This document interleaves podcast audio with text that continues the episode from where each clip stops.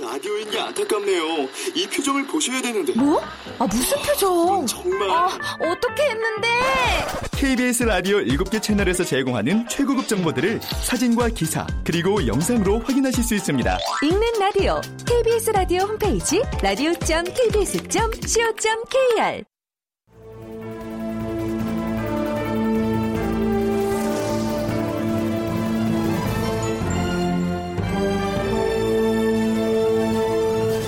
다큐멘터리 역사를 찾아서.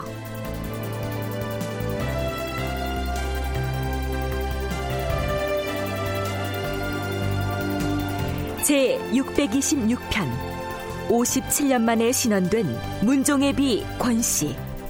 극본 이상락 연출 정혜진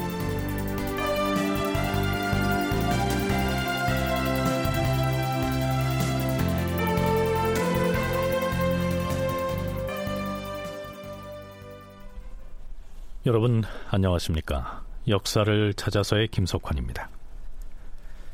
지난 시간에 이어서 중종제위 7년째인 서기 1512년 11월에 불붙기 시작한 소릉보기를 둘러싼 논쟁을 살펴보겠습니다. 다시 한번 설명을 하자면 소릉은 문종의 비였던 현덕 왕후 권씨를 일컫습니다. 권씨는 아들을 낳자마자 사망했는데요. 그 아들이 자라서 단종이 됩니다.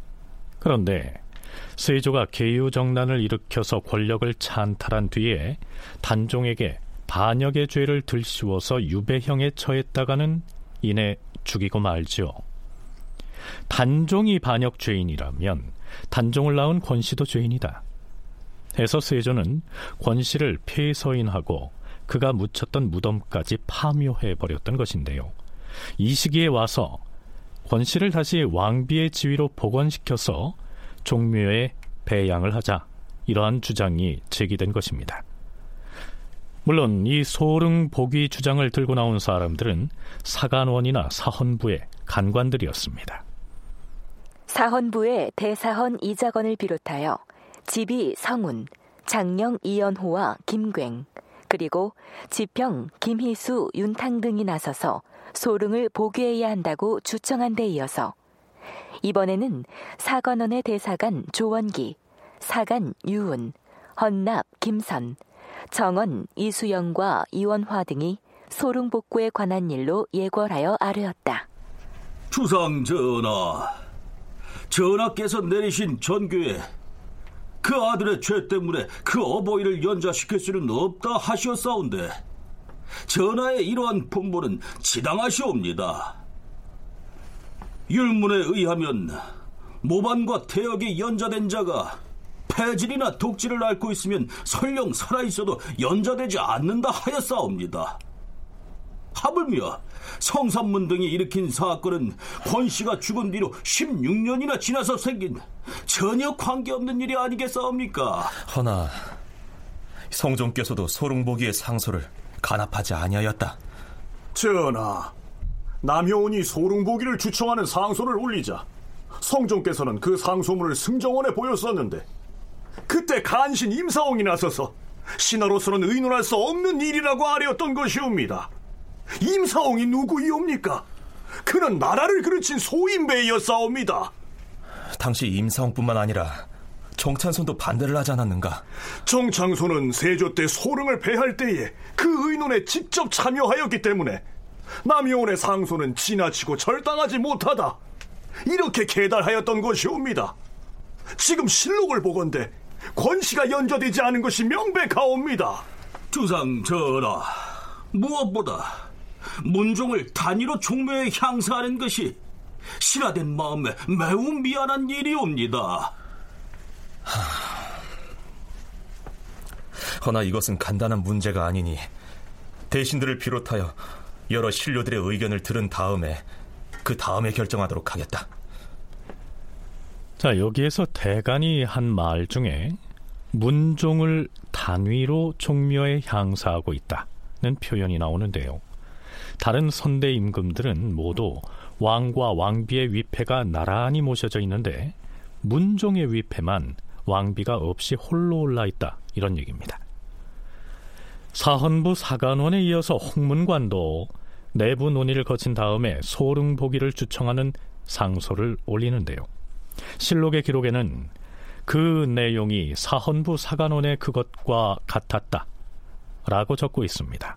말하자면 언론 3사가 한 목소리로 소릉보기를 주청했다. 이런 얘기가 되겠지요. 자, 그렇다면 훈구 대신들의 의견은 어떠했을까요? 유순, 유순정, 성희안, 송일, 노공필, 민효중 등이 의논하여 왕에게 아뢰었다.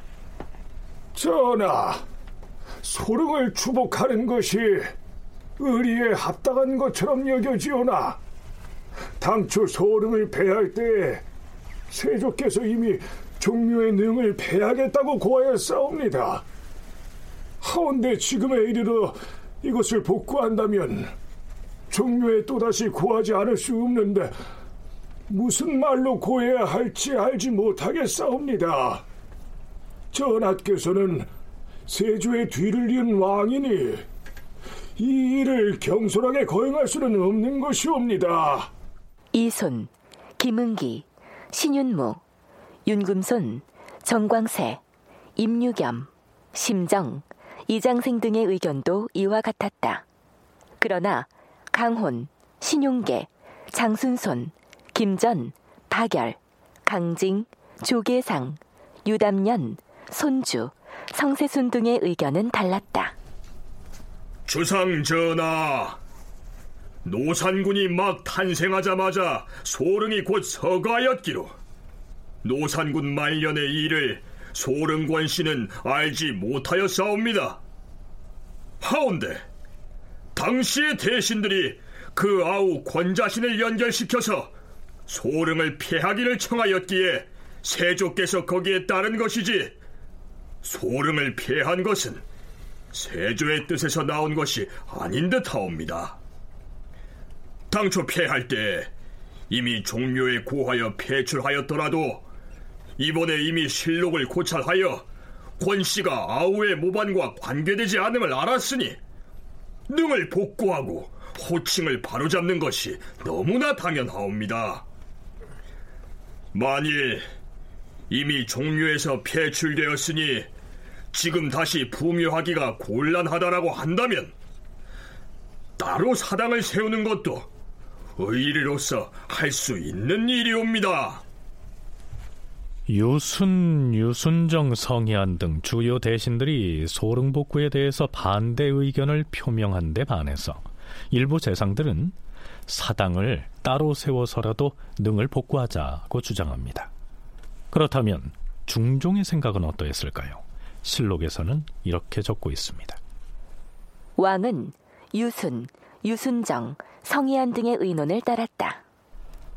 여기에서 소릉으로 지칭하는 문종의 비 권 씨는 노산군, 즉 단종을 낳자마자 사망했기 때문에 나중에 일어난 일에 대해서는 책임질 일이 없어 보이지 않습니까?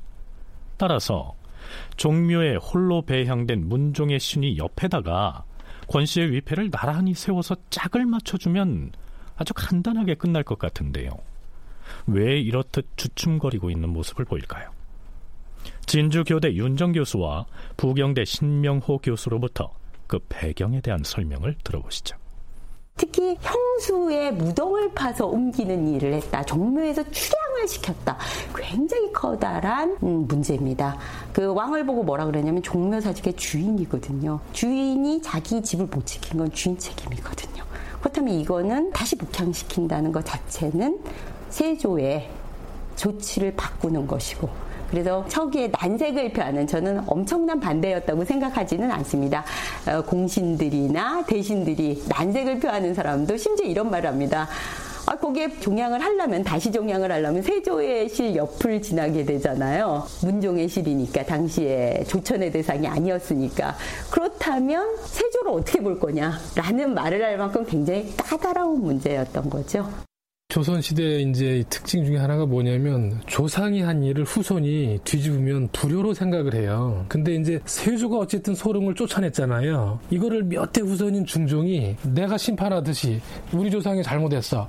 소릉이 복유하는 게 정당해. 이리면 뭐냐면 세조가 잘못됐다는 얘기를 지가 하는 거거든요. 후손이 자기가 나서서 그렇게 하면 안 되는 거예요. 내 뜻이 아니라 여론이 이렇고 국론이 이렇고 이래서 할 수 없이 이렇다. 그러면 어떻게 타협하냐면 그때 세조가 잘못한 게 아니라 세조를 옆에 있던 누구 누구가 잘못 뭐죠 인도를 해서 그렇게 됐다. 꼭 이렇게 해요. 그러니까 잘못은 어느 신한테 뒤집어 씌우고 왕은 괜찮은 걸로 이제 요 정도로 타협을 시키죠. 세조가 잘못한다는 거 세조 잘못했다. 이러면 안 되는 거예요. 문종의 비자 단종의 어머니였던 권 씨를 폐서인하고 그 무덤까지 파헤치도록 명한 사람이 세조였는데요. 지금의 중종 역시 세조의 후손이고 보면 소릉을 복구하는 것이 곧 세조가 왕권을 획득하는 과정에 문제가 있었음을 인정하는 것이기 때문에 중종으로서도 내심이야 어떻든 일단 유순, 유순정, 성희안 등의 의견을 따를 수밖에 없었을 것이다. 이러한 분석입니다.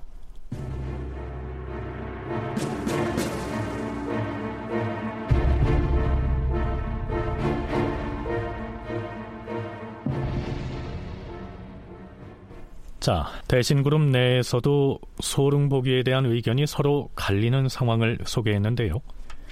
영의정 유순정을 포함해서 실권을 장악하고 있던 반정 원로들은 물론 보기 반대의 의견을 분명히 했습니다. 전하, 지금 대간의 행태는 조정이 하는 일에 한 가지라도 자신들에게 꺼리는 바가 있으면 때를 지어 들고 일어나서 이를 괴이하게 여기고 입을 모아 녹이 뜬 목소리로 비판을 하고 있사옵니다. 이것을 방치하고 들어주기만 하면 언젠가 큰일이 터지지 않으리라고 누가 보증하겠사옵니까? 이는 사림 세력의 분노가 감춰져 있는 사안으로서 국가의 위란이 걸린 문제이옵니다. 영의정 유순정이 이렇게 치고 나왔고 좌의정 성희안 역시 같은 목소리를 냅니다. 그러나 일부 재상급 관리들은 소극적으로나마 소릉 복구에 찬동하는 의견을 비치고 있었으므로 대간의 공세에 대해서 공동 보조를 취하기 위해서는 우선은 대신그룹 내부의 의견을 통일할 필요가 있었겠지요. 드디어 의정부의 정승들과 육조의 판서들이 빈청에 따로 모여서 난상 토론을 벌입니다. 아니요. 난상 토론이라기보다는 유순, 유순정, 성희안 등이 반대자들을 회유하고 압박하는 형국이었다라고 하는 편이 옳겠죠. 재상들이 소릉에 대한 일 때문에 빈청에 모였으나 모두 먼저 발언하기를 주저하여 해가 기울도록 제대로 의논을 하지 못하였는데 한참 뒤에 임유겸이 좌우 사람들에게 소릉은 복구할 수 없다고 운을 뗐다. 그러자 성세순이 그렇다라고 하였고 뒤이어 의논이 이어졌다. 음, 세조가 소릉을 패했을 때 그것을 한스럽게 여겨온 자들이 바로 사림입니다. 음. 사림은 내내 소릉을 패할 수 없다고 말해왔어요. 어, 맞아요. 바로 그것입니다. 당초에 종묘에 고하고서 권씨를 패하였는데 이제 와서 무슨 말로 다시 종묘에 고하고 복구할 것입니까? 그렇습니다. 소름을 피한 것은 세조께서 하신 일입니다. 지금 세조께서 종묘에 떡 버티고 계시는데 아니 우리가 대체 무슨 말로 종묘에 고하고 복구할 것입니까? 아니 설령 그렇다 한들 종묘에 다시 고하기가 무엇이 어렵겠습니까? 이번에 실록을 고찰한 결과 소록은 죄가 없음을 알았으니 마땅히 억울한 죄를 사하고 그 지위를 복구하기로 하였습니다. 이렇게 고하면 될 것 아니겠습니까? 그게 무슨 소리요? 지금 세조께서 종묘에 계시는데 도대체 무슨 말로 종묘에 다시 고하고서 복구를 한단 말이오? 나도 영상의 의견에 찬동하는 바요. 어, 판사들은 전부 이 앞으로 나와서 쭉 둘러앉아 보세요. 이 일은 결코 작은 일이 아니니 각자가 따로따로 의견을 말해서는 아니 될 것입니다. 자, 이 연명부에다 소릉 복구를 반대하는 서명을 받고자 하는데 판사들의 의견이 어떤지 말해보세요. 성희안이 신용계를 불러 앞에 앉히고 그의 의견이 어떠한지를 다그쳐 묻자 신용계가 웃으면서 말을 하지 아니하였다. 이날 확실하게 소릉을 복구해야 한다고 고집한 사람은 김전 한 사람뿐이었으며 그 외 나머지는 성희안 등의 뜻을 어기지 못하였다.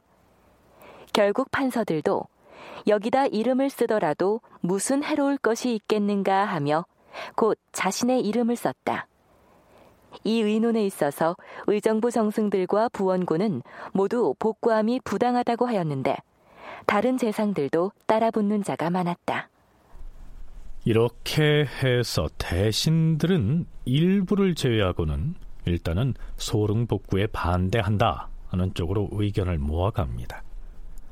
물론 처음에 실록을 고찰해서 진상을 파악하는 등 소릉 복구에 긍정적인 자세를 보였던 중종 역시 대신 그룹의 여론을 좇아서 복구 반대 입장을 천명하게 됩니다. 갑자사까지 전부 소롱을 복구한 걸 청한 사람들을 연자를 했습니다. 전부 성종 때의 것을 찾아서 이랬기 때문에 이거는 어, 소롱 복구문은 세조 때의 정치이자 연산군 패정의 매개가 됐다. 그러니까 세조 정치를 문제 삼는다기보다는 중종 당시에 이 문제가 해결이 되는 연산군 패정에 대한 협거라는데 정권이 동의를 했다. 중종 역시도 처음에 난색을 표했으나 이 문제가 워낙 컸던 부분이고 신하들이 다 올라오고 있는 상황에서 갑자사화나 모사 때 피화된 인물들이 하는 상황에서 소름 복구 논리적으로도 중요하다. 아 이건 경솔히 할수 없다는 걸로 막기에는 어려운 상황이었죠. 윤정 교수의 얘기를 들어봤는데요. 연산군 시기에 갑자사화 때 희생되거나 부관 참시당한 사람들 중에는 성종 때에 소릉 복구를 주장했다는 이유로 차명을 당한 사람도 여럿이었습니다. 그런데 이 시기에 와서 소릉을 복구한다? 하면 연산군의 폐정에 협조했던 대신들의 처지가 매우 난감하게 되겠지요. 그래서 유순을 비롯한 훈구 대신들은 대간의 주장에 맞서서 한 목소리로 소릉 복구 반대 입장을 견지할 수밖에 없었고 중종 또한 대신들의 의견에 따를 수밖에 없었을 것이다. 이러한 분석입니다. 특히 연산군 말기에 오랫동안 영의정을 지냈고 반정 이후에도 중종 주기 이후로도 영의정 자리에 있었던 이 유수는 대신들 중에서도 가장 큰 목소리로 세묘의 뒤를 이은 사왕이 계시는데 어찌 소름보기를 운운할 수 있단 말인가? 이렇게 외친 것으로 기록에 나타납니다. 여기에서 세묘란 곧 세조의 신위를 모신 사당을 말하고요. 사왕은 그 세조의 왕통을 이어받은 후대 임금을 일컫습니다. 부경대 신명호 교수의 얘기 들어보시죠. 세조의 뒤를 이은 사왕이 계시는데 어찌 이를 거론할 수 있느냐? 이 얘기는 뭐냐면 세조가 어떤 결정을 내렸는데 그 후손이 된 왕이 어떻게 조상이 내린 결정을 후손 주제에 가타붙다 잘했다 못했다 논쟁을 하면서 뒤집느냐? 이것은 유교 윤리에 안 맞는다는 거거든요. 유교의 기본이 뭐예요? 조상이 특히 이제 돌아가시면 3년간은 무조건 지키는 거고 가능하면 조상의 가르침과 조상의 결정을 지키는 것, 그걸 전통으로 그게 효거든요. 조상이 잘못했다고 후손이 찝어대면서 그걸 바꾸고 바꾸기 시작하면 그게 유교는 그 안 된다는 거거든요. 그래서 세조가 내린 결정이다. 그걸 후손 왕이 어디 감히 이러고 저러고 얘기하느냐. 거론 자체를 하지 말라. 근데 유수는 그런 얘기를 하는 거죠. 그러니까 이런 논리도 맞거든요. 조상이 내린 결정을 어찌 감히 후손이 잘잘못을 논해서 뒤바꿀 수가 있겠느냐. 그렇게 하는 것은 유교 윤리에 어긋날 뿐더러 불효하는 것이다. 유순이 내세우는 논리는 이러한데요. 윤정 교수는 유순이 유독 격앙된 목소리로 이 소릉복구 반대를 외치는 배경을 달리 살펴볼 필요가 있을 거라고 얘기합니다. 그 유순 또한 그렇게 해가지고 이게 세조 정권에 대해서 문제니까 연산군 때 다 처벌해야 된다. 그랬을 때 자기가 그러면 영의정이라면 아닙니다. 그러면 안 됩니다라고 하지 않았잖아요. 그런데 지금 거꾸로 반정을 경험했던 인물에서 이게 문제가 뭐냐면 현덕아군 건 씨의 경우에는 보기가 되고 나서도 처벌 문제가 안 나왔는데요. 원래 정상적인 시스템이라면 무고하게 종묘에서 폐출을 시켰다. 그것이 대신의 책임이다. 라고 한다면 대신에 대한 처벌 문제가 바로 이어져야 됩니다. 책임자에 대한. 유순으로서는 이 문제가 결코 그 만만한 일들이 아니었죠. 바로 이 문제를 격화시킨 사람에 대한 처벌 문제로 발전할 수 있기 때문에 가능하면 이것을 확대하고 싶지 않았을 겁니다.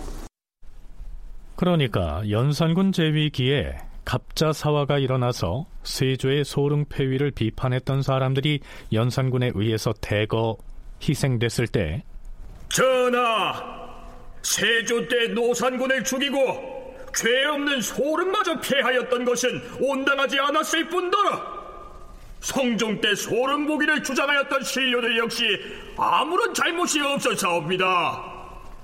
하운데 어찌 그런 주장을 하였다 하여 죄를 주려고 하시옵니까? 이는 아니 될 말씀이옵니다. 이렇게 당당하게 따졌어야 됐는데요. 사실 연산군 때 이런 발언을 하자면 목숨을 걸어야 했겠지요. 그래서 아무런 항변도 못한 채 영의정 자리를 지켜오다가 중종반정 이후에도 영의정으로 행세를 해왔으니 만일 소릉보기가 실현된 뒤에 그동안 거기에 반대해온 사람들의 죄를 묻고자 한다면 이 곤란 지경에 처할 수가 있겠지요. 유순이 반대하고 나선 데에는 그런 배경이 있다는 얘기입니다.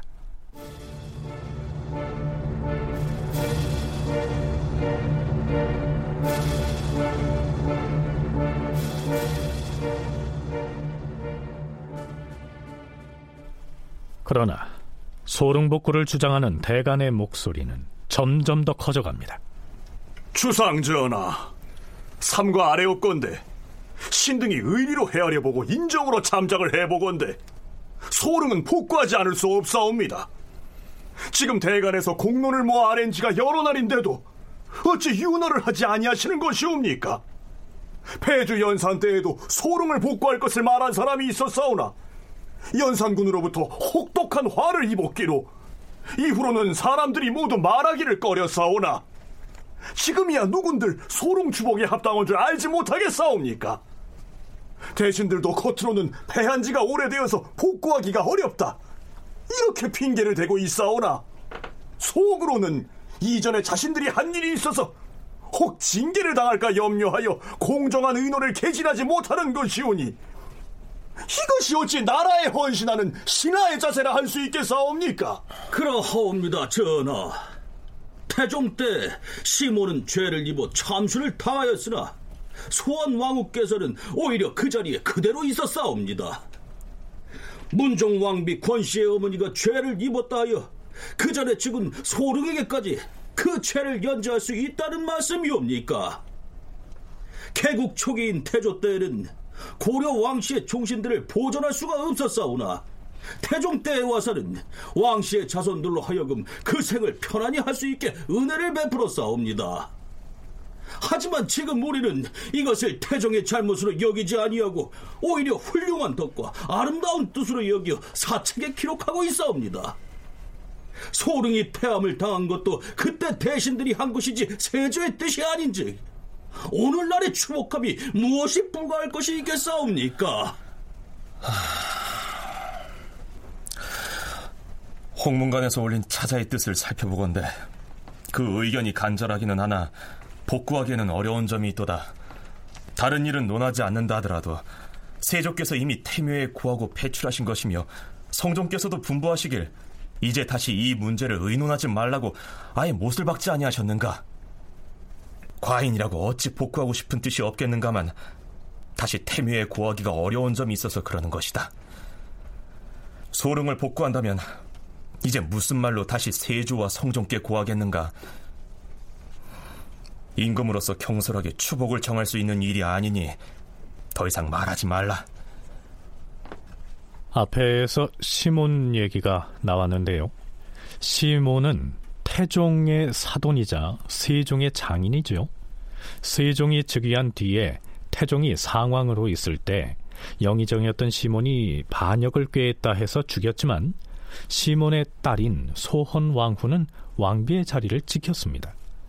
따라서 문종의 비인 권씨 역시 그의 어머니가 성산문 등이 주동이 된 단종 포기 사건에 연루돼서 죄를 입었다 할지라도 왕비의 지위를 추탈해서는 안 된다.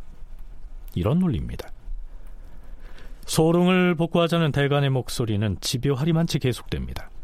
홍문관, 사관원, 사헌부가 번갈아 가면서 하루에도 몇 차례씩 상언 상소를 올리는가 하면 아예 언론 3사가 합사해서 소를 올리기도 하고요. 경연에서도 줄기차게 소릉복구를 주장합니다. 중종 7년 11월에 시작된 대간의 소릉복구의 주장은 해를 넘겨서 중종 8년 2월까지 이어집니다. 국가 운영은 뭘로 돌아가냐면 삼정성하고 육조 판서들이 결정해서 돌아가는데 그러면 대간의 힘은 뭐냐 탄핵권이거든요. 근데 탄핵권이 왜 생기느냐면 이 사람들이 어떤 사람을 찝어서 탄핵을 하는데 그 사람이 까딱 안 하잖아요. 그러면 대관들은 집단으로 다 관둬버려요. 그러면 몰수업이 돼버려요. 그러니까 이 대관들은 얘기하다가 안 들어주면 다 사표를 내버립니다. 그냥 다 짐 싸가지고 집에 가요. 집단 상소하고 그런 식으로 다 이제 여론을 몰거든요. 그렇게 버리면은 왕도 어쩔 수 없고 대신들도 어쩔 수 없어서 대관들의 말을 이제 들어주게 되는 거죠. 특히 중종 7년 말에서 8년 초로 넘어가는 이 시기가 되면 그동안 위세를 떨치고 있던 이른바 반정 3대장 중에서 박원종과 유순정은 이미 사망을 하고 성희안도 얼마 뒤에 세상을 떠납니다.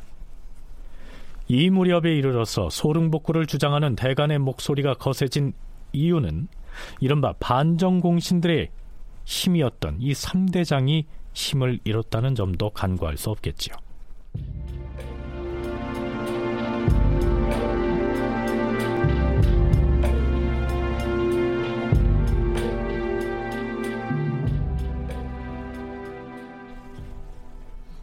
소릉복구를 둘러싼 대관과 대신들의 공방은 5개월여에 걸쳐서 지루하게 이어집니다. 참다 못한 중종이 소릉복구 논란 때문에 정사를 제대로 수행할 수가 없다. 이렇게 짜증을 낼 정도였습니다. 그런데요, 언제까지나 평행선을 달릴 줄 알았던 그 지루한 공방을 일거에 해결하게 만드는 사건이 일어나게 됩니다. 중종 8년 2월 28일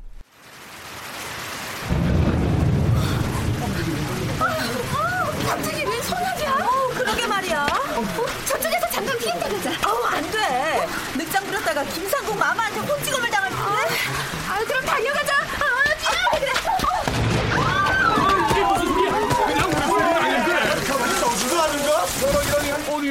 저쪽 태묘 쪽에서 아이고 설마 태묘에 벼락이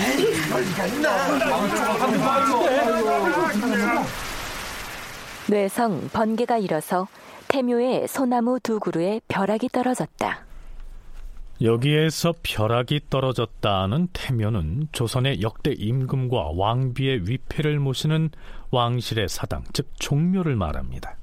그런데 2월 28일에 벼락이 떨어졌다는데 중종은 그 당일은 물론 그 다음 날에도 사실을 잘 몰랐던 모양입니다. 이틀이 지나고 나서야 태묘에 벼락이 떨어졌다는 보고를 받은 것으로 기술돼 있습니다. 태묘 안에 놀라운 천변이 있었다 하니 내일 음악을 연주하면서 조화를 받는 것은 예가 아닌 듯하여 이를 정지할 것이다. 경들은 예전에 중국에서 이와 같은 재변을 만난 사례를 상고하여 아르되 우리나라의 사례도 아울러 상고하여 고하도록 하라. 전하, 벼락 떨어진 곳이 다행히도 궁궐의 정전은 아니오나 태묘에 떨어졌으니 조종의 영혼이 어찌 놀라지 않았겠사옵니까? 마땅히 내일 조화를 정지하시옵고 경연에도 나가지 않는 것이 도리일 것이옵니다. 또한 대신을 종묘에 보내어 안신제를 거행하도록 하시옵소서. 그래. 천변이 있을 때 종묘에 안신제를 지내는 선례가 있는 것인가? 그러하옵니다, 전하. 성종조 병원년에 공릉의 정자각에 벼락이 떨어졌는데 성종께서 이튿날 대신을 급히 보내어 치지하고 오랫동안 정사 돌보기를 정지하여 싸우니 이번에도 마땅히 대신을 보내어 치지하여 신의를 위안하시옵소서. 그리고 또한 피전 감선하시옵소서. 피전 감선이란 천재지변이 있을 때 하늘의 견책을 두려워하고 반성하는 뜻으로 왕이 평소에 정사를 살피던 정전을 피해서 다른 곳에 거처하고요. 끼니 때에 반찬의 수를 줄이는 것을 의미합니다. 이렇게 해서 대신들을 보내서 종묘에 제를 올리도록 명했는데 그 소식을 듣고서 사헌부 대사원 남곤과 사간원 대사관 조원기가 나서서 이렇게 말합니다. 전하, 종묘에 뇌변이 있었다 하니 이는 몹시 한심한 일이옵니다. 주상 전하께서 놀라셨겠지만 태묘의 신령들도 크게 진동하셨을 것이옵니다. 이와 같은 변고를 당하였음에도 전하께서 친행하지 않으시고 대신만 보내시는 것은 아니 될 일이옵니다. 또한 종묘의 관원은 필시 뇌변을 알았을 것인데 이틀이 지난 뒤에야 아뢰는가 하면 전하로 하여금 정전의 납시어 풍악을 듣게 하다니 어찌 이럴 수가 있다는 말씀이옵니까? 의금부에 명하여 관련자들을 엄히 추고하시옵소서. 종묘 안에 뇌변이 있었다는 것을 어제 저녁에 비로소 듣고서 과인 또한 몹시 놀라도다. 이는 큰 변고인지라 과인이 친히 죄를 올리고 싶었으나 사정이 여의치 않아서 대신을 보냈던 것이다. 그래가 친행하라고 아랜 것은 너무나 당연한 일이다. 대감 및 예관들과 의논하여 시행하겠노라. 이렇게 해서 중종은 직접 종묘에 가서 신령들을 안정시키는 안신제를 친히 지내지요. 전통사회에서 천재지변 등의 제의현상이 있을 때 그것을 예사로 여기지 않고 하늘이 내린 경고로 받아들였다 하는 이 천인가문설에 대해서는 이전에도 수차 언급한 적이 있지요. 지금 저희가 과학적인 세계 속에서 산다고 하는 것도 시간이 지나면 훨씬 과학이 발전하면 굉장히 많은 미신적이고 불합리한 세계일 겁니다. 당시에 인간이 천인 가뭉하고 인간이 열심히 노력하는 거에 대해서 열심히 노력하지 않고 잘못한다면 하늘이 벌을 내린다. 특히 왕이라는 존재는 대천리무라는 존재입니다. 지금 소름기과 관련된 논란이 막 있는데 해필이면 종묘에 벼락이 쳤다. 이렇게 얘기를 한다면 이건 굉장히 커다란 계기로 활용할 수 있습니다. 이게 그런 소릉의 문제가 아니라면 더 큰 문제일 수 있죠. 왜냐하면 중종 반정을 일으켜서 진성대군이 왕위에 오랐는데 하늘에서 종묘에 벼락을 쳤다라는 문제가 될 수 있습니다. 그런데 중종이 종묘에 가서 친히 안신제를 지낼 때까지는 하늘이 과연 왜 태묘에 벼락을 내렸고 또한 무엇을 경고하려고 그랬는지에 대한 논의는 없었습니다. 적어도 그때까지는.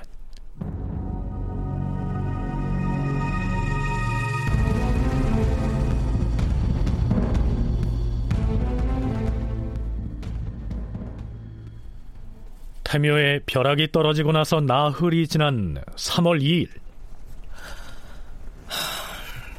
종묘에 벼락이 쳐서 과인은 매우 놀라도다. 천변이라는 것은 우연히 일어나는 것이 아닌데 그 이유를 도통 알 수가 없으니 답답하도다. 경들은 각각 소회를 말해보라. 의정 송일이 아뢰옵니다. 재변이 일어남은 사람이 자초하는 데 기인되는 것이라 반드시 그 까닭이 있는 것이옵니다. 지금 신이 생각하기로는 전하께서 종묘에 가서 친히 죄를 올린 것이 이번 한 번뿐이었다는 것이 실로 잘못이라 여겨지옵니다. 창덕궁 안에서 태묘로 드나드는 길을 둔 것은 필시 수시로 제사를 올리고자 함이었을 것이온데 그동안 전하께서는 너무 소홀하셨사옵니다. 아마 이 때문에 하늘이 징계를 내리는 듯 싶사옵니다. 전하, 태묘에 벼락이 친 이 변고는 주상의 실수로 인하여 하늘이 제의를 내려 경계토록 하는 것이라 생각되옵니다. 만약 이를 두렵게 여기셔서 자신을 닦고 반성하여 지성으로 응하신다면 비록 이변이 있다 하더라도 감흥은 없을 것이옵니다. 전하, 호조 판서가 어려옵니다. 태묘에서 일어난 재변은 조정의 실수일 뿐만 아니라 종묘 제도에도 잘못이 있기 때문일 것이옵니다. 주상 전하께서도 오늘 행사 때 보셨지 않사옵니까? 역대 임금들의 신위 중에서도 유독 문종의 신위만 홀로 모셔졌으니 그 신령이 어찌 느낌이 없었겠사옵니까? 일전에 소릉의 추복을 의논할 때 신의 생각에는 폐위된 지가 이미 오래되었고 성종조에서도 추복하지 못한 일일 뿐만 아니라 난처한 일이 있을까 염려되어서 추복함이 부당하다는 것으로 의논을 드리긴 했사오나 지금 다시 생각해보니 소롱을 추복함이 지당하다 여겨지오며 이전에 신들이 했던 의논은 잘못된 것이었사옵니다. 이조 판서 김전이 아래옵니다. 신도 종묘에 죄를 지낼 때 태묘에 들어가 문종의 위패를 보았사온데 전하에 어찌 국무가 없는 나라가 있겠사옵니까? 하물며 선대 임금의 왕후가 원통함을 풀지 못하고 있으니 하늘인들 어찌 가만히 있겠사옵니까? 태묘의 벼락이 떨어져서 재변이 난 것은 바로 이 때문인 것이옵니다. 필시 하늘이 소릉을 추복하도록 명한 것이라 생각되옵니다. 대간의 말을 받아들여 속히 소릉을 추복하시옵소서. 예조판서 신용계이옵니다. 태묘의 재변이 일어난 것은 필시 전하로 하여금 더욱더 조심하여 스스로를 닦고 반성토록 하라는 뜻으로 사료되옵니다. 지금 대간이 소릉의 추복을 청하고 있사온데 이는 만세의 강상에 관계되는 것이므로 받아들이지 않을 수 없을 것이옵니다. 만약 하늘의 경계에 보답하시려면 마땅히 진실로 이를 받아들여야 할 것이옵니다. 드디어 태묘의 벼락이 떨어진 것이 단종의 어머니이자 문종의 비인 권씨를 왕비의 자리로 복원시켜서 종묘에 추복하라 하는 하늘의 계시라고 주장하는 목소리가 등장한 것이죠. 태묘가 종묘잖아요. 종묘의 벼락이 떨어졌다는 거를 무섭게 받아들인 거예요. 그러니까 조선시대 사람들 그 정신 구조를 합리적으로만 생각하면 안 되는 거죠. 이 사람들의 정신 세계가 있고 이 사람들의 인식이 있는 거죠. 종묘의 벼락이 떨어졌다. 하늘이 지금 종묘의 벼락을 쳤습니다. 종묘에 뭔가 문제가 있다고 생각한 거예요. 그러면 종묘에 무슨 문제가 있어서 하늘이 벼락을 쳤느냐? 뭐 여러 가지 문제가 있겠지만 종묘에 있어야 될 신이 없어서 하늘이 노했다 이렇게 생각하는 거거든요. 그 신이 누구냐? 소릉이다. 이거에 대해서 누구도 반박을 못하고 무수하는 거거든요. 하늘에 누가 벼락을 쳤을까? 하늘에 있는 종묘 홀령들이 다 같이 벼락을 쳤을 거라고 믿는 거거든요. 이성계 이하 다 이놈들 후손이 지금 뭐 하는 거냐? 똑바로 해. 종묘의 벼락이 내려친 이 재변을 두고 그것이 소릉복구를 명하는 하늘의 계시였다고 육조의 판서들이 주장하고 나서자 대간에서는 그야말로 환영하지 않을 수 없었겠죠. 기다렸다는 듯이 사헌부의 수장인 대사헌 남곤이 나섭니다. 주상 전하, 하늘의 살핌은 지극히 밝은 것이옵니다. 재변이 어찌 우연히 생기겠사옵니까? 인사에 혹 실수가 있으면 그에 앞서 나타나기도 하고 일이 지난 뒤에 응하기도 하는 것이옵니다. 옛 사람이 이르기를 하늘은 자애로운 나비가 아들에게 명하듯이 순순히 가르친다라고 하였사옵니다. 이것이 하늘의 가르침이옵니다. 요즘 소릉의 일로 대간이 여러 달에 걸쳐 추복하기를 힘써 간청하였사오나 전하께서는 몇몇 대신들의 의논에 구애되어 폐위된 지 오래이기에 추복하기 어렵다고만 말씀하셨사옵니다. 부디 진지한 의논을 모아 소름을 추복하시어서 하늘의 뜻에 응하시옵소서. 전하, 사관원 대사관 조원기가 아래옵니다. 신등이 여러 달을 복합하면서 소릉을 추복하는 일을 간청하였음에도 전하께서 듣지 않으시더니 지금 태묘에 재변이 일어난 것 아니옵니까? 어찌 하늘의 뜻이 이 때문이 아니라 할 수 있겠사옵니까? 조정 신료들의 의견을 널리 모아서 결정을 하시옵소서. 속되게 표현해서요. 종묘에 내려친 벼락 한 방 때문에 소릉복구에 대한 조정의 여론이 급반전해버린 것입니다. 과학 문명이 크게 발전했다는 우리의 근대 농경 사회에서도 사람들끼리 주고받는 얘기 가운데 가장 큰 욕이 이른바 이 벼락 맞을 녀석 아니겠습니까? 천인 가문의 사상이 지배하던 조선 중기에 더구나 역대 임금의 신위를 모신 종묘에 벼락이 떨어져서 소나무 두 그루가 부러지는 사태가 일어났으니까요. 임금인 중종으로서도 예사로 넘길 일이 아니었겠지요. 그런데요. 사실 그것이 대단한 사건이 아니었는데도 정치적으로 큰 의미를 부여해서 이용했을 가능성도 있습니다. 진주교대 윤정 교수의 얘기입니다. 청년들이 많이 일어나고 그래서 관상감이나 이런 것에서 열심히 하는데 이거를 또 명분화하는 것이 사실은 종묘 벼락이 쳐서 나무가 깨졌다라는 건 벼락줄과 우르릉 한양 도성을 다 진동한 천변이 아니라 나무가 깨진 걸고 그 벼락이 떨어진 거다라고도 만들 수 있거든요, 사실은. 이 때문에 어떻게 보고를 하고 하는 과정도 충분히 명분화하고 어떤 논리를 만드느냐 이 과정인 것 같습니다. 그러니까 정치라는 것이 어떤 명분을 갖고 어떻게 권력들이 작동하느냐라는 게 그 시대 정신하고 어떤 정합성을 가지느냐를 보여주는 사실 따지고 보면 종묘에 벼락이 친 지 이틀이 지난 뒤에야 그걸 조정에 보고했다는 사실만 놓고 보더라도 윤정 교수의 의견은 그 개연성을 생각해 볼 만하겠죠.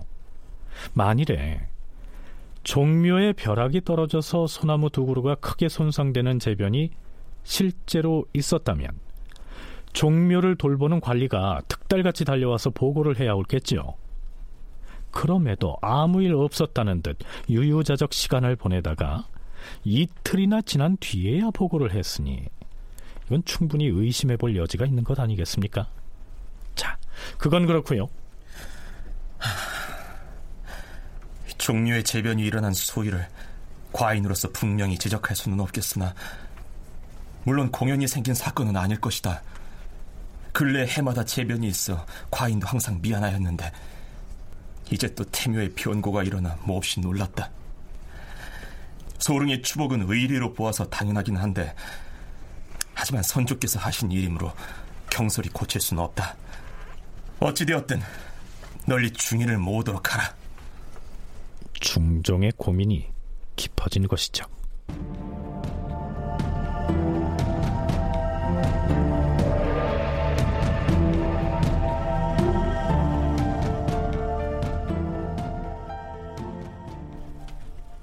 자, 이제부터는 소릉복구에 대한 논쟁이 전혀 달라진 환경에서 전개됩니다. 특히 대간의 목소리에 힘이 실립니다. 전하, 사헌부에서 아래옵니다. 대신들이 고묘하기가 어렵다고 핑계를 대는 것은 결국 세조를 사랑하지 않는 것입니다. 이렇게 되면 후세 사람들은 소롱을 패한 것을 두고두고 세조의 과실이라고 생각할 것이옵니다. 전하께서 지금 소롱을 추복하신다면 이는 세조의 허물을 덮는 것이 되오니 이보다 더 큰 효도가 없을 것이옵니다. 전하께서도 종묘에 친히 제를 올리면서 문종 대왕의 신유만이 홀로 모셔진 것을 보고 측은히 여기셨을 것이옵니다. 하여 소릉을 추복하신다면 기강이 바르어지고 온 나라 사람들에게 효제의 마음이 솟구칠 것이옵니다. 소릉은 죄가 없이 폐위를 당하였으니 그 애통하고 가엾은 정상이 어떠하겠사옵니까? 또 이는 세조의 본의가 아닌데 끝내 추복하지 않는다면 백성들은 반드시 세조의 본이라고 여길 것이고 이렇게 되면 허물이 없는 소랑을 허물 있는 곳에 있게 하는 격이오니 이 어찌 통탄한 일이 아니겠사옵니까? 요즘 보건대 삼사가 여러 달에 걸쳐서 주청하였으나 전하께서는 여태 들어주지 않으셨사오니 온 나라 사람들이 울분을 토한 지 이미 오래이옵니다. 대간이 소릉의 일로 다섯 달이 넘도록 복합하면서 추복하기를 간청하였사옵고 이제는 좌우 대신들도 한결같이 모두 소릉을 추복하는 것이 옳다고 하오니 속히 결정을 내리시옵소서. 종묘에 떨어진 벼락 사건으로 조정의 분위기가 이렇게 달라지자 그동안 복구 반대를 외쳐오던 대신들의 처지가 곤란하게 됐겠죠. 물론 시중의 여론 역시 당연히 소릉 복구를 외쳐온 대간의 주장을 편들고 나섰고요. 아유, 자네 그 얘기 들었어? 무슨 얘기? 며칠 전에 태묘에 벼락 떨어진 거 말이야. 태묘라면 돌아가신 임금님들 신인을 모신 사당 말인가? 아이 그래 그 종묘 말이야. 그런데 하필이면 거기 벼락이 떨어져서 신령들을 호위하던 소나무 두 그루가 부러지고 넘어지고 했다는 거야. 아이고 참 흉하기도 해라. 왜 하필이면? 소릉 때문에 하늘이 노한 것이지 뭐. 소릉이면 문종대왕의 왕비 말이지? 그려. 영월에 귀양 갔다가 죽은 어린 임금 노산군의 어머니. 세조가 그 무덤을 파헤치고 왕비 자리에서 마저 내쳐버렸잖은가. 그러면 문종대왕은 짝 잃은 외기러기 모양으로 사당에 홀로 모셔져 있다 이 말인가? 아유 그렇대도. 그래서 전번 에 그 권 씨에게 다시 왕비 자리를 찾아주느냐 마느냐로 한참 동안 시끄러웠잖아. 그러다 결국 없던 일로 하자 이렇게 돼버리니까 하늘이 노해서 종묘의 소나무에다 벼락을 그냥 꽝 이렇게 된 것이다. 그렇지. 자, 그렇다면 종묘에 떨어진 그 벼락은 그동안 소릉 추복을 반대해오던 대신들과 중종의 태도에 어떤 영향을 미쳤을까요? 중종 8년 3월 3일 중종은 구원 전지를 내립니다. 임금이 신하들의 의견을 널리 구하겠다 하는 교지를 반포한 것이죠. 과인이 하찮은 몸으로 대업을 이어받아 황천을 대하기를 봄날에 사람을 밟듯이 조심하였는데 그럼에도 재변이 그치지 아니하고 하늘의 꾸짖음이 이어지고 있도다.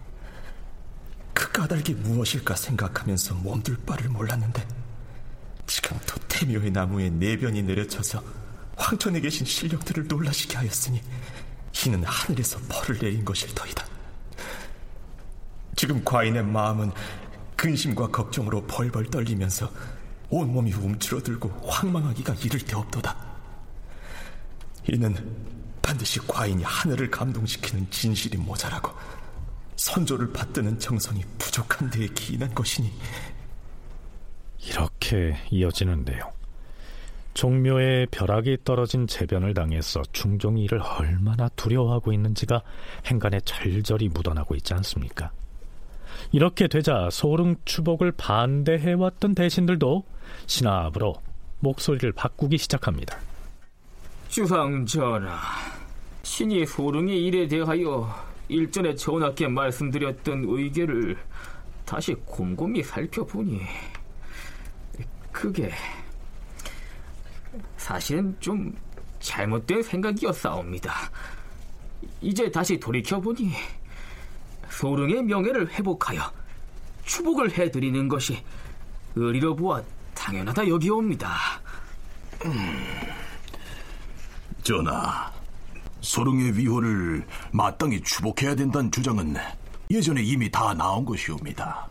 다만 고묘하기가 어렵다는 의논 때문에 신등이 별도로 사당을 세우자는 의논을 드리기는 했사오나 소릉의 위패를 문종대왕의 신이 옆에 나란히 부묘하는 것이 꼭 불가하다는 그런 말은 아니옵니다.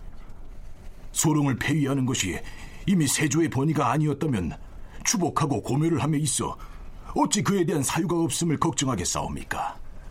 만약 소릉을 추복하신다면 이제 묘제가 다시 바르게 되는 것이요 후세에 또한 선왕의 본의가 아니었음을 알리게 되는 것이옵니다. 소릉을 추복함이 온당하다는 것은 이미 신들이 경연해서 여러 차례 아랜 바가 있사옵니다. 그동안 소릉복구를 반대해왔던 대신들이 이 시기에 이르러서 슬며시 말을 바꾼 겁니다. 그들이 입장을 바꾸면서 한결같이 변명거리로 삼는 내용이 좀 흥미로운데요. 그동안에는 고묘하기가 곤란해서 반대해왔다. 이 대목이죠.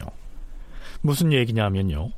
세조가 단종을 죽이고 그의 어머니인 문종의 비 권씨를 폐서인하면서 그러한 사실을 종묘에 고했었는데 그걸 뒤집고 권 씨를 문종의 신이 옆에 다시 모시자면 종묘에다가 뭐라고 다시 고해야 할 것인지 그게 참 난감했다 이런 얘기입니다.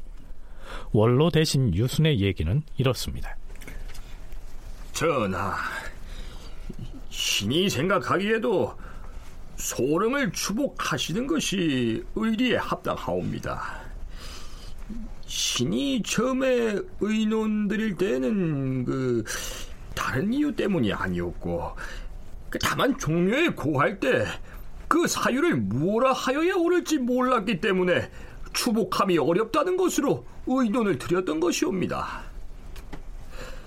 하오나 그 후에 여러 사람의 의견을 들어보니 모두들 추복을 하여야 된다고 하니 아마도 옛 문헌을 찾아 살펴보면 종묘에 고할 적절한 말을 찾을 수 있을 것이옵니다. 청컨대 전하께 없어 명철하신 결단을 내리시옵소서. 이 나라의 만세가 오직 전하의 재량에 달려 있사옵니다. 애시 당초에 대간과 일부 재상이 소릉추복을 주장했을 때 가장 크게 불가하다고 외쳤던 장본인이 바로 유순이었습니다. 이제는 슬그머니 입장을 바꾼 것이죠. 반정 3대장의 한 사람인 성희안의 얘기도 들어보시죠. 주상 전하, 만약에 하늘의 뜻을 막아버린다면 민심 또한 흉흉할 것이오니 이 어찌 천도를 순위 받드는 도리이겠사옵니까? 처음에 신은 소릉 복구를 종묘에 구하는 것이 불가능하다는 의논에 부안내동하였사오나 지금은 그렇지가 않사옵니다. 마땅히 예관으로 하여금 깊이 헤아려서 소릉 추복의 의식 절차를 진행하도록 명하시옵소서. 자, 조정 신료들의 의논이 이렇게 바뀌었으니까요. 그동안 주저해오던 중종도 뭐라고 변명을 해야겠지요. 중종은 결국 이렇게 정리를 합니다. 이제 소릉을 추복하자는 경들의 의논을 듣자 하니 모두 정과 의에 합당하도다. 과인도 처음부터 소릉을 추복하는 것이 인정이 합당하다는 것을 알지 못했던 것은 아니다. 그러나 나라의 대사를 어찌 임금이 독단할 수 있었겠는가? 반드시 무신하들에게 물어서 그 여망이 일치한 뒤에 선택을 하는 것이 옳을 것이라 여겼던 것이다. 종묘에 무엇라 고해할 것인진 그 일을 관장하는 예관이 깊이 헤아려서 이에 맞도록 추복을 하는 것이 옳을 것이다. 이렇게 해서 단종의 어머니이자 문종의 왕비였던 현덕 왕후 권씨는 세조에 의해서 폐서인된 지 57년 만에 왕비의 지위를 회복해서 그 신이가 다시 종묘에 모셔지게 됩니다. 종묘 입구의 소나무에 벼락이 떨어졌던 그 재변 때문에 가능한 일이었습니다. 부경대 신명호 교수의 얘기입니다. 조선시대 최고의 권위가 어디 있는가를 보여주는 거예요. 조선시대 최고의 권위는 어디 있느냐? 하늘에 있습니다. 왕도 하늘이 냈다고 생각하는 거 아니겠어요? 천명이잖아요. 그 하늘이 벼락을 종묘에다 쳤다는 거예요. 가만히 있을 수 없습니다. 뭔가 지금 잘못했기 때문에 벼락을 쳤다. 그것도 딴 데가 아니고 종묘에. 그것도 종묘의 소나무에 때렸다는 거 아닙니까? 종묘의 소나무는 바로 그 종묘의 홀령들을 지키는 나무거든요. 그 나무를 때렸다는 건 하늘이 무지무지 열받았다는 거고요. 종묘의 흠이 가는 걸 왜 무수하느냐. 종묘의 벼락을 쳤다는 얘기는 하늘이 더 열받으면 종묘를 없애버리겠다는 얘기가 되는 거예요. 종묘를 없애겠다는 얘기는 뭐냐면 나라를 뒤집겠다는 얘기예요. 하늘이 화가 나서 지금 예비로다가 종묘를 너희들이 똑바로 안 하면 종묘 사직을 없애겠다. 이렇게 지금 경고를 했다고 보는 거예요. 앞에서도 잠시 언급했었는데요. 중종실록에 기술된 내용을 무시하고 상상을 해보자면 예를 들어 비바람이 쳐서 종묘 입구에 소나무 가지 하나가 부러지는 정도의 미미한 일이 일어났는데 어떤 정치 세력이 이걸 두고 하늘이 노해서 종묘에 벼락을 쳤다. 이렇게 과장되게 보고하도록 해서 결국은 소릉의 추복을 실현되게 만들었다. 이렇게 생각해 볼 수도 있지 않을까요? 종묘의 벼락이 떨어진 그 사건을 다분히 정치적으로 해석을 해보자면 말입니다. 다큐멘터리 역사를 찾아서 다음 주 이 시간에 계속하겠습니다.